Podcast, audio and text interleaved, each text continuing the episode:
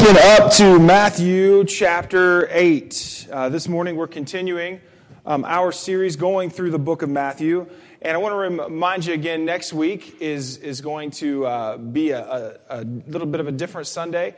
Um, we're just going to get, get, uh, get these chapters out. I'm going to share a few things, but we're going to interact and we're, we're going to study. So that'll work well if you interact in with, with me as well. So I want to encourage you to read, excuse me, Matthew chapter 10 verses 12, is that will be the, uh, the chapters we will be focusing on. I haven't dug in um, real deep yet, so I can't give you some clear perspective on exactly where I plan to go. Um, but all of Matthew 10 through 12 will be open for discussion and that we'll be interacting through um, next Sunday. Um, so, this is the closest I get in any given year um, to preaching through a lectionary. Okay, does anybody know what a lectionary is? Anybody ever heard, heard of one before? I wonder, in, in, they do them in brethren churches. Anybody know what one is?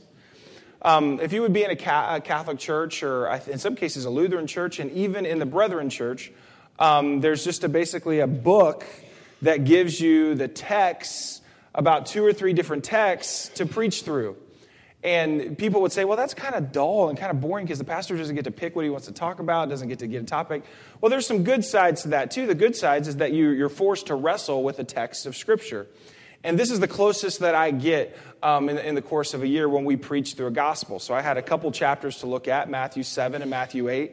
And so we're going to take some time to wrestle with these chapters, with all of these stories in Matthew chapter 8 because there's a lot of, of stuff that spoke to me as I was studying this, so I believe is going to um, speak to you as well this morning.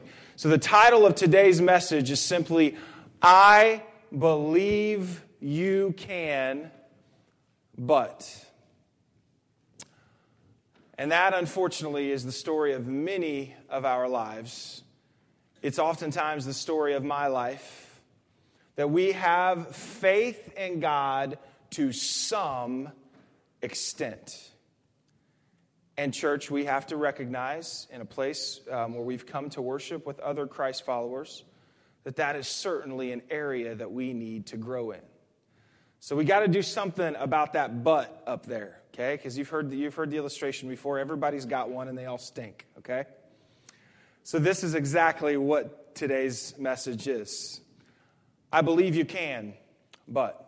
And we're going to see a few different uh, stories all throughout Matthew chapter 8 of different cases of this. So, Lord, today open our hearts as we go through this text. What a beautiful day to realize that this is your word that has been passed on to us from generation to generation, and now it is in our hands.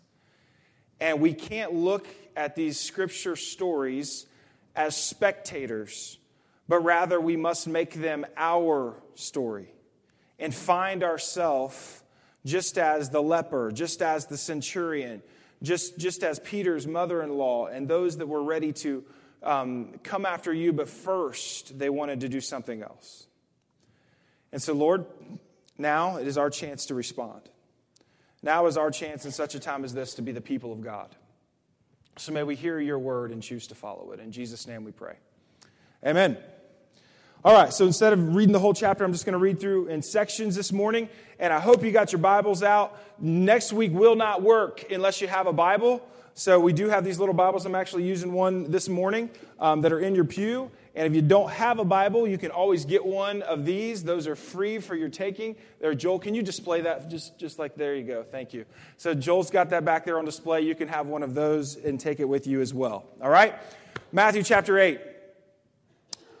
When he came down the mountainside, large crowds followed him. Verse 2 A man with leprosy came and knelt before him and said, Lord, if you are willing, you can make me clean. Jesus reached out his hand and touched the man. I am willing, he said. Be clean. Immediately he was cured of his leprosy. Then Jesus said to him, See that you don't tell anyone, but go show yourself to the priest and offer the gift Moses commanded as a testimony to them. Now, the first thing you need to know so here's what this guy says He says, If you are willing, this man was not questioning whether, you can go ahead and put that first point up there, Joel, if you are willing. He was not questioning whether or not Jesus could, he was questioning whether or not he was willing. So here is his I believe you can heal my leprosy, but I don't know if you are willing to. So, leprosy, we need to be reminded in this moment, leprosy in that time is really interesting because there's two different uh, things we need to know about it. First of all, most believed it to be a fatal um, disease. Secondly, it was obviously a disease that brought forth uncleanliness. Okay, I think I said two things, but three things is what I wanted to say. It brought forth uncleanliness. And the third thing was it was something uh, uh, that was believed to be a messianic expectation. In those days, it was thought that the Messiah would come, a Jewish expectation of the Messiah. The Messiah would come, and one of the many things he would be able to do that no one else was ever able to do, that would be a, the sign that Jesus was the Messiah, was that he would be able to heal lepers. And so there's some, there is some background behind this, but I, today we're primarily going to focus on the devotional aspect. The devotional aspect is this what this guy is saying is what something that, that I believe everyone here in this room has at some point in their life said. Lord, I believe you are who you say that you are. I believe that you are the Messiah. I believe that you are able to heal. I believe that you are able to bring about change in my life. But in my case, I don't know if you're willing. In my case, I don't know if you're worthy, if I'm worthy, excuse me. Wonder if you've ever felt that way before, especially when there's moments when it seems like good things might be happening to other people all around you. The feeling that maybe God won't notice me. Church, I want to tell you in Scripture, if, you, if you've never noticed something, if you read through this gospel, which I encourage you to do as we study this together, you're going to see that many people came to Jesus. And oftentimes, Jesus would give them a choice. He would give them a way to respond. He would oftentimes ask them a question or he'd give them something to do. But everyone that came to him, he looked into their eyes and reminded them that they are worthy. They, he, he has given, he is willing to give his life for them. The answer to this question in this text is yes, you are worthy. The, the enemy would like to tell you that you're not. The enemy would like to bring about condemnation, um, but Jesus would like to bring about affirmation. And the word of the Lord in this text is like, Yes, I am willing. Now be clean. So he heals his leprosy. And then now this man's healing would be a sign that Jesus was the Messiah. So, church, we need to recognize that we have the same call. The new question now for, for this guy's life, and the new question for each and every one of us, is not if, if God is willing, but if we are willing. Because now the, the rest of this, life, the, this man's life would be to now go show and go tell others that this guy, that Jesus is exactly who he said that he was. And our question today that we must wrestle with is are we willing to let God bring about healing in our life? Are we willing to let God bring about change? The answer on his part to that question is yes, I am. I know you can heal, but are, but are you willing? The answer is Christ is willing. Now the question is yours. Are you willing in response to what God has given you? The healing that you have received through your salvation, and we'll talk more about that. Are you willing to follow him? Are you willing to declare to the world through your life, through your words and through your actions, that Jesus is exactly who he said that he was? You have now been made whole, but now go show the world who Jesus is. The next passage, I want to get through verses 5 through 13. It says, When Jesus had entered Capernaum, a centurion came to him, asking for help. Lord, he said, My servant lies at home paralyzed and in terrible suffering. Jesus said to him, I will go and heal him. The centurion replied, Lord, I do not deserve to have you come under my roof, but just say the word, and my servant will be healed. For I myself am a man under authority, with soldiers under me. I tell this one, go, and he goes, and that one, come, and he comes. And I say to my servant, do this, and he does it. When Jesus heard this, he was astonished and said to, to those following him, I tell you the truth, I have not found anyone in Israel with such great faith. If I say to you that many will come from the east and the west and will take their places at the feast with Abraham, Isaac, and Jacob in the kingdom of heaven, but the subjects of the kingdom will be thrown outside into the darkness where there will be weeping and gnashing of teeth. And when Jesus said to the centurion, then Jesus said to the centurion, Go, it will be done just as you believed it would. And his servant was healed at that very hour. Now, when you read this, I don't know if it's fascinating to you or not, but so I want to make sure you bring, uh, bring home the point that Jesus was making with this before. Okay? Jesus just healed a paralytic with just a word. There's, there, people are spreading and people are getting to know some things about this guy. Okay? There's speculation whether he is just another faith healer, whether he's just another guy that's doing some amazing things, or whether he really is exactly who he said that he was. What makes it complicated is because the religious people of the day, the ones they're supposed to trust, they don't believe that he is. And so there's always this speculation. And then you get this centurion who is a Gentile, he's not a Jew. And he has this understanding that Jesus is able to do some things that nobody else can and he comes upon him and where everybody else would have any kind of concept well if he's a faith healer or some kind of some kind of healing magician and by the way there were other even jewish rabbis that were able to do healings in that time um, then he would need to go lay his hands he would need to pray a prayer over him but this centurion understands something about jesus because he understands something about spiritual authority he believes Jesus is exactly who he says that he is. And if he's exactly who he says that he is, he doesn't need to lay hands on anyone.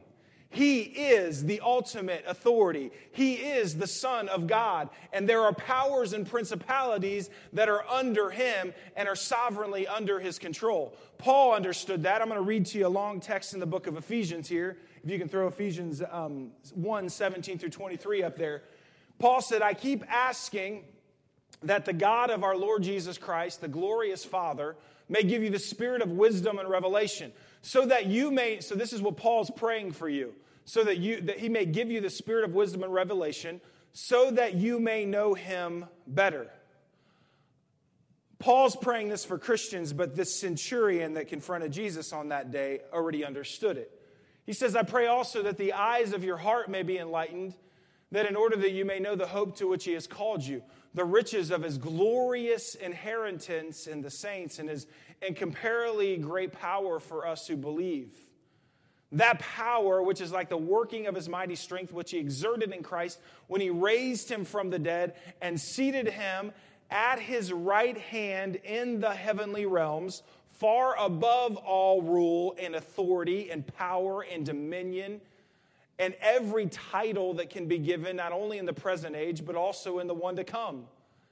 And God placed all things under his feet and appointed him to be the head over everything for the church, which is his body, the fullness of him who fills everything in every way. In this moment, could we take some time to capture the, this revelation that the centurion did? This centurion recognized that ultimately God is in control and I am with him. See, he recognized that, that all of these things are ultimately under his control. He doesn't need to go lay his hands on them, just say the word. You are who you say that you are. Now, here's what's beautiful about that passage that I just read to you It's because some of us, when we talk about God, we talk about miracles, we talk about what God can do, it's almost like we're on the outside looking in. But what that text just reminded us, and what the centurion gets, that you're incorporated in this, Christian. If you're part of the body of Christ, no, you're on the inside looking in. You are part of the body of Christ, and the presence of God dwells in you. If you believe that, you'd say amen. So the idea of dominion on this earth, there's this, there's this concept that Paul is speaking that said, no, you are ultimately sovereignly, you're like royalty and that doesn't mean like you're going to get that, that all the, you're going to get all this stuff because you're a king, but no, but the things that would bog others down, you're going to be able to navigate through these things in life because the one who is the true authority, you're, you're with him. You are in his dominion and he is your ultimate sovereign authority. You are part of this kingdom. You are part of this dominion. The centurion understood this idea of spiritual authority. And if we would ever capture just a glimpse of this, it would begin to change our life when we recognize and trust that what God wants for us is better, that He is able. And this guy's butt was a good one. He said, I believe you are able, but hey, just say the word. You don't have to go lay hands. You know you can already do it. You know you're already capable of bringing about healing. You can, you can turn this water to the wine. Um, you could bring about peace on this earth right now if it would be your will. But there's a plan that you have, and your plan is better than mine. So why don't you just say the word and bring healing? That's why Jesus is astounded by this man's revelation. Because he knew exactly who he was, he knew exactly who he, who he was capable of. He did not see any limits in the fleshly body that he was. He believed that he was God. The next one, 14 through 22. It says, When Jesus came into Peter's house, he saw Peter's mother in law lying in bed with a fever. He touched her hand, and the fever left her, and she got up and began to wait on him. When evening came, many who were demon possessed were brought to him, and he drove out the spirits with a word and healed all the sick. This was to fulfill what this was to fulfill what was spoken through the prophet Isaiah. He took up our infirmities, he car- and carried our diseases. And then I want to get into the second, a second section here in verses 18 to 22. It says, When Jesus saw the crowd around him, he gave orders to cross the other side of the lake. Then a teacher of the law came to him and said, Teacher, I will follow you wherever you go.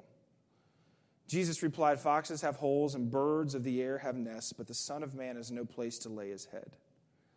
Another disciple said to him, Lord, first let me go and bury my father. Before we talk about this, take a note how verse 20 and verse 21 are related. We will follow you wherever you go. Okay, foxes have holes and birds of the air have nests. They have homes, they have comfortable, cozy places that they think are great.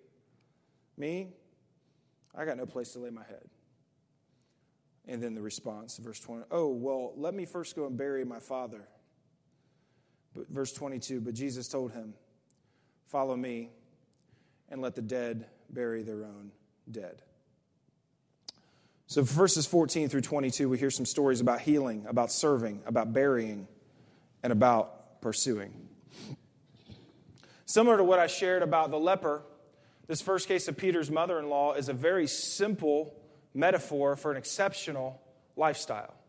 A simple metaphor for an exceptional lifestyle. The simple metaphor is that she was healed, and then what happened after she was healed? Might tell me? After Peter's mother in law, she was healed, and then what happened? She got up and began to serve. I don't know why. I don't even know if this is a good sermon illustration or not, but I'm going to tell it anyway because it's real. I remember right after I began, uh, uh, right after I became a Christian. Most of you know I was about 19 years old, and I was in Pentecostal churches at the time.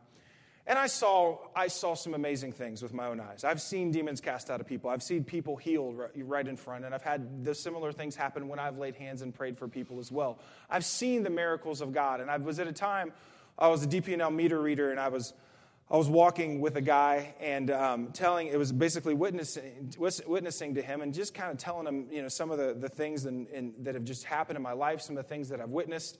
And he said, Man, if I saw a miracle like that, you know what? He didn't believe in God. And he said, You know, if I saw a miracle like that, I would believe in God too. I said, No, no, you wouldn't. It wouldn't really work that way. Because the, the, these miracles, that's, that's not the kind of faith, oftentimes, that these miracles would produce because these things, they happen for a moment. What, what determines our faith is our relationship with Jesus Christ, the consistent pursuit. I think we were talking, there was a duck, you know, there was like a duck that, that if we gave, like, I'm going to go pray. Why don't you go pray and give that duck a third wing, and then I'll believe in God? It's like, no, I'm not going to test God that way. I just don't think it works that way.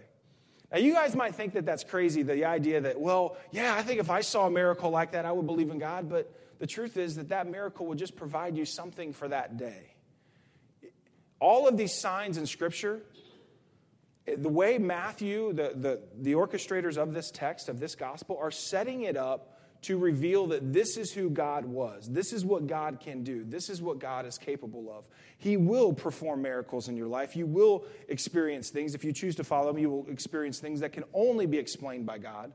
But the miracles themselves are not the reason we keep serving Him.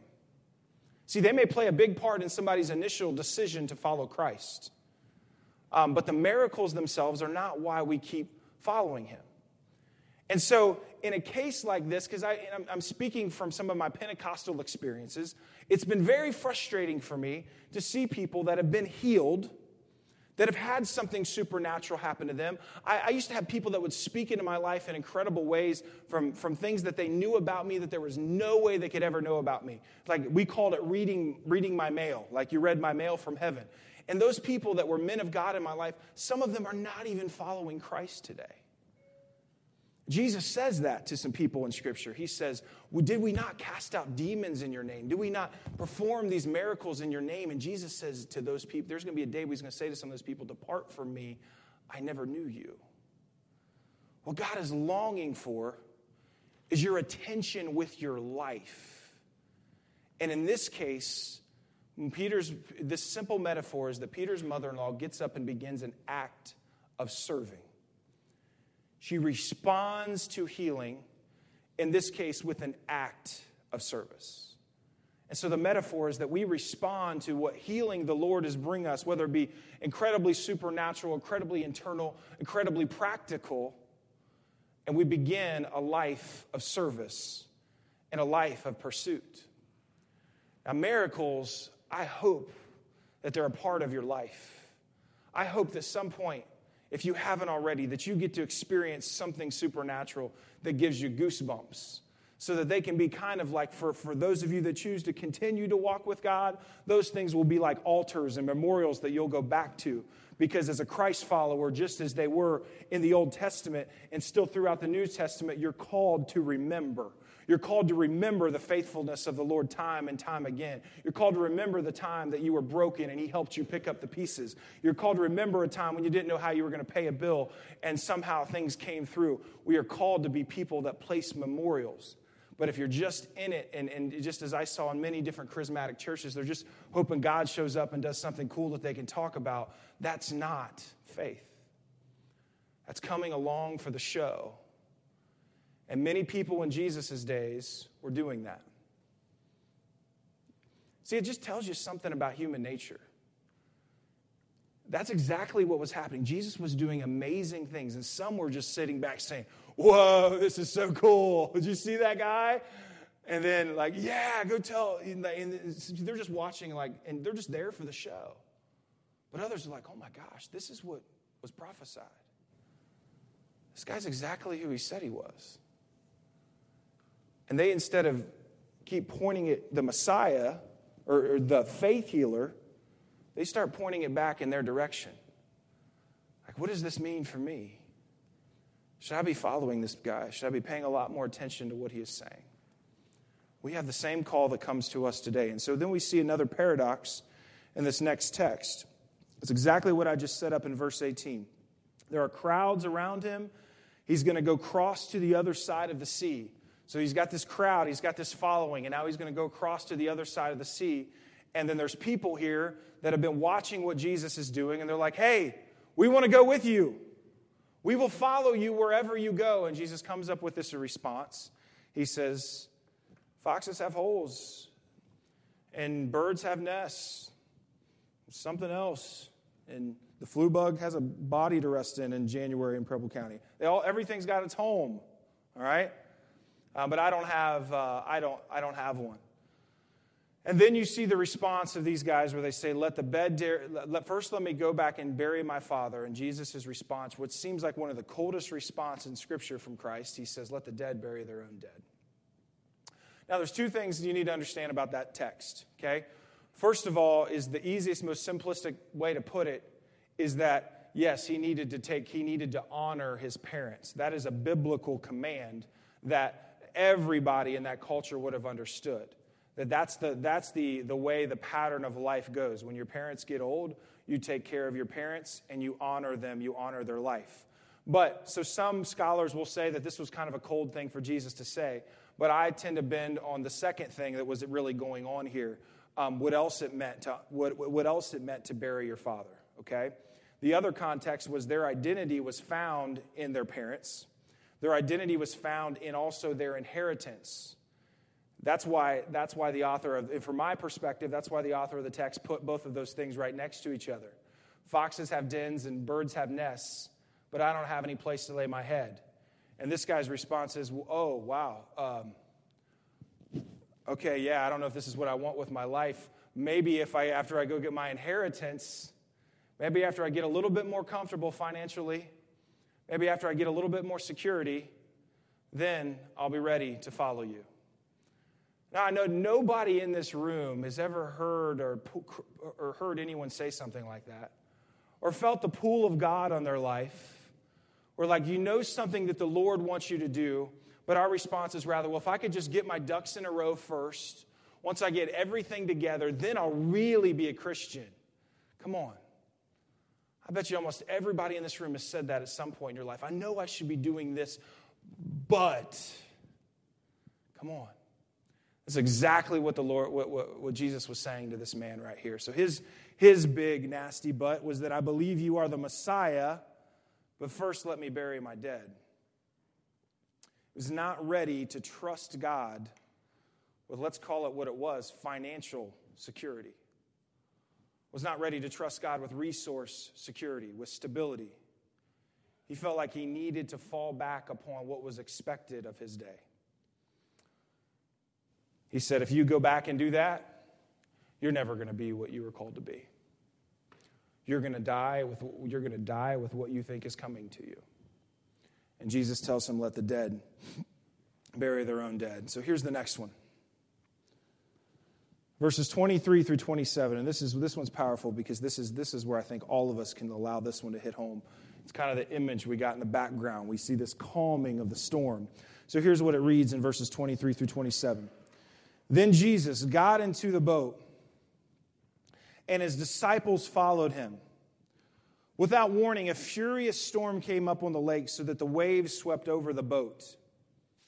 But Jesus was sleeping. The disciples went on and woke him, saying, Lord, save us. We're going to drown. He replied, You have little faith. Why are you so afraid? Then he got up and rebuked the winds and the waves, and it was completely calm. The men were amazed and asked, What kind of man is this? Even the winds and the waves obey him. I told you last week that Matthew is the most Jewish text of all of them, of all of the Gospels. And so you see just in that last verse there what the agenda of the author is. He's, he's once again proving his point. Yeah, this guy calmed the sea. This is, the, this is the Messiah that we've been speaking of. So that's what's going on in that text from a theological standpoint. But from a devotional standpoint, I'm sure you've all been there. I believe you can. We believe we can sit here in, our, in, a, in, a, in a church service, you know, 2,000 plus years after this text was written. We hear about Jesus can calm the storm, and in our hearts, we believe that God can calm the storm, but we also couldn't do what the disciples, we, we were also just like the disciples who were in the boat with them. You know what they couldn't do? Put that next thing up there. I believe you can handle the storm, but not if I can't see you working. What do we do when we've been praying so hard? We've been asking for something to change. We've been asking other people to pray for us. And we've been counting down the days, and it just seems like things just aren't getting any better. We believe God can calm the storm, but not when He's not working. Not when it doesn't appear as though He's moving, but rather it appears as though He's sleeping. And we get stuck in that waiting. And many people, the waiting causes them to walk away, but actually, the purpose of the waiting is the opposite. The truth is that He is working, just as He was working in that boat. And the way He works is within you.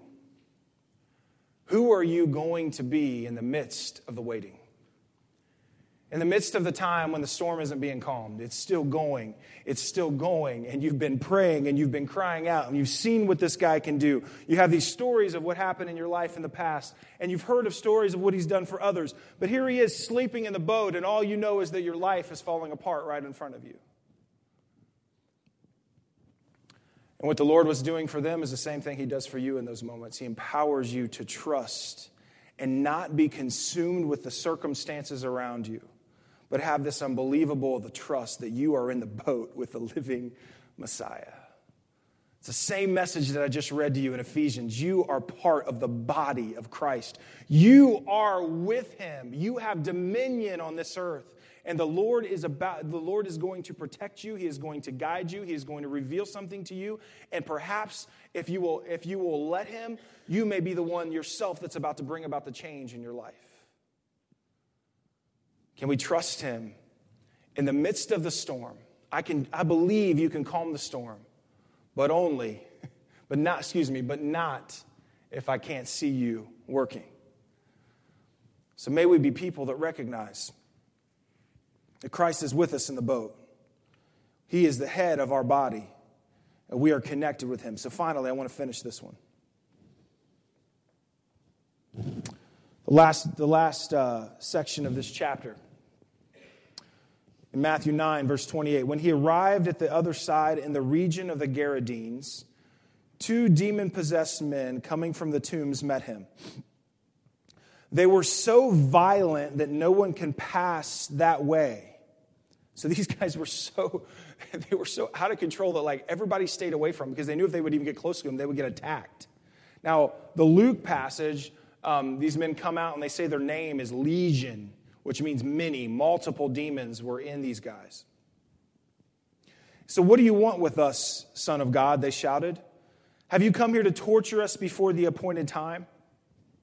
Some distance from them, a large herd of fig, uh, pigs was feeding. The demons begged Jesus, If you drive us out, send us into the herd of pigs. He said to them, Go.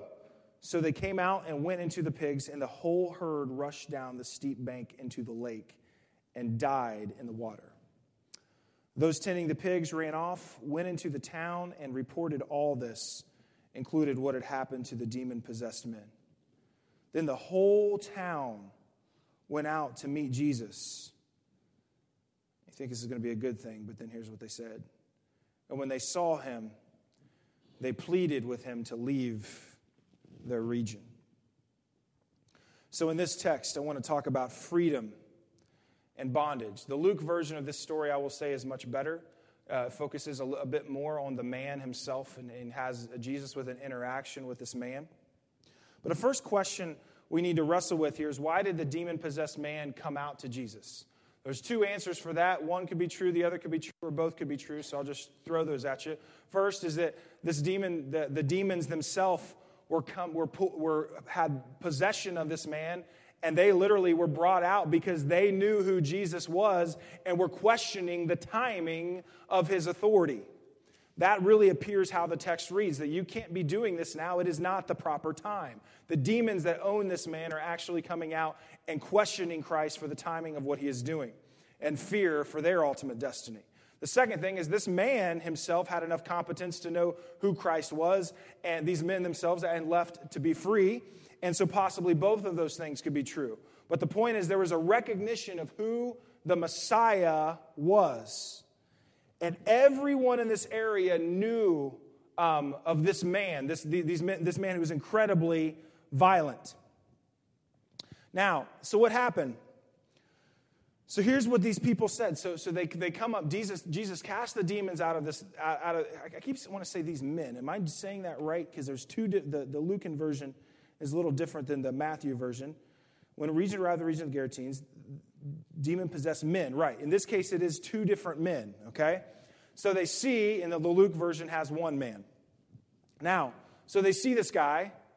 They know what he was. They know what they were like when they were on this. When they were possessed by the demons. They know now that these guys have been set free, but they've now seen a whole livestock of pigs go into the water and be destroyed.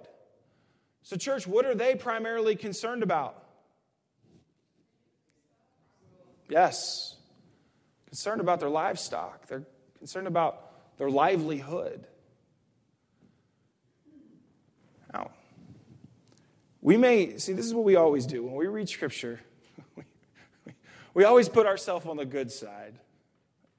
Good me, I would never do that. I would say, Yes, Jesus, you've just sent all of my future prosperity, all of my future livelihood into the water, but now I will trust you with my life. Instead of actually letting ourselves be human and letting us see the humanity that are in these texts. Because here's what these men, all this whole community were coming out and they were saying I believe you can cast out multiple demons and bring eternal change to others' lives. But I'm not ready to trust you with my life. I'm not ready to trust you with my livelihood. And I think that that, that is a fear. I, I feel, um, I feel like many times that I preach the gospel in different venues, that that is ultimately the, the, the fear that is always in the room of our American culture today. That I don't think that this word is given to us, and I don't, I don't know that I do that poor of a job of communicating that the gospel is really clear that it will turn your world upside down. If you receive it as, you've, as it's been presented to you, it will and it should turn your world upside down. But many of us live in this American culture where it's like what I talked about last week. We have two masters, and we're pulled to the love of money and we're pulled to a mediocre love of God. And we're really scared of what it would look like to give this other pursuit up and really trust God with everything. And I believe every time I preach the gospel, that's always what the greatest fear is in the room. Oh, I know that's what the Lord is calling me to do, but I can't imagine turning my life upside down and really laying it all out there. So today it goes back to all of these things. So, as we conclude, I, w- I want to go back to all of these things. I want to ask you I wonder what would happen if you would let God turn your world upside down and completely be free.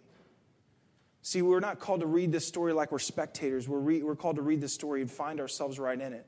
So maybe for you, it's your butt is a feeling of worthiness. Maybe it's a, a fear of that we need to have more boldness and live as these people have called us to, and live as the Lord has called us to live. Maybe your butt is financial security or, or waiting.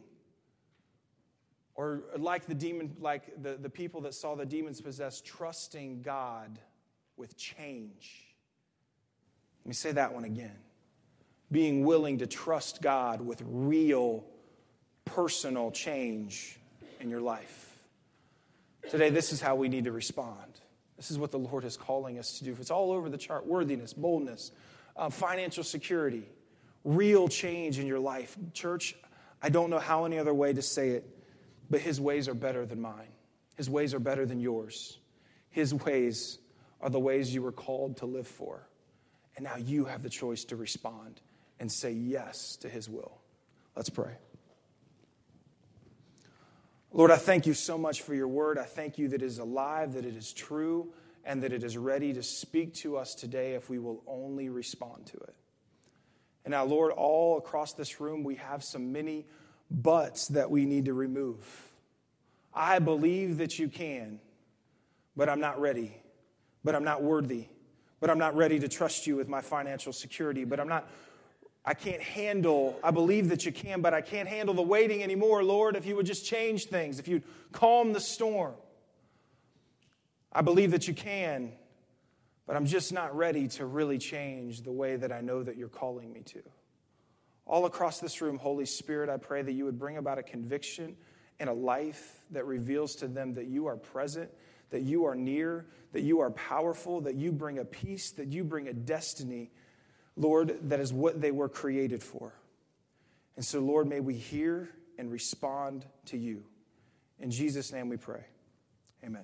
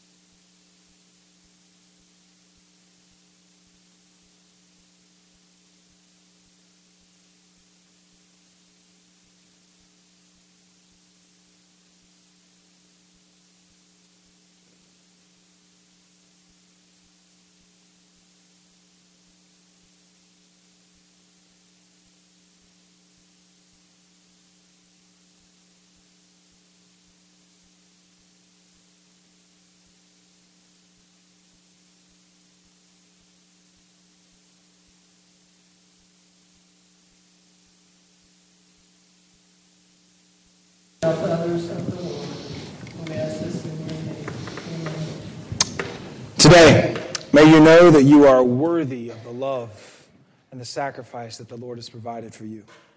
Today, may you know that you have dominion and, this authority in this world that comes from being part of the body of Christ and being in the boat with Jesus. Today, may you know that you are provided for. May you know that your God is present with you in the midst of waiting.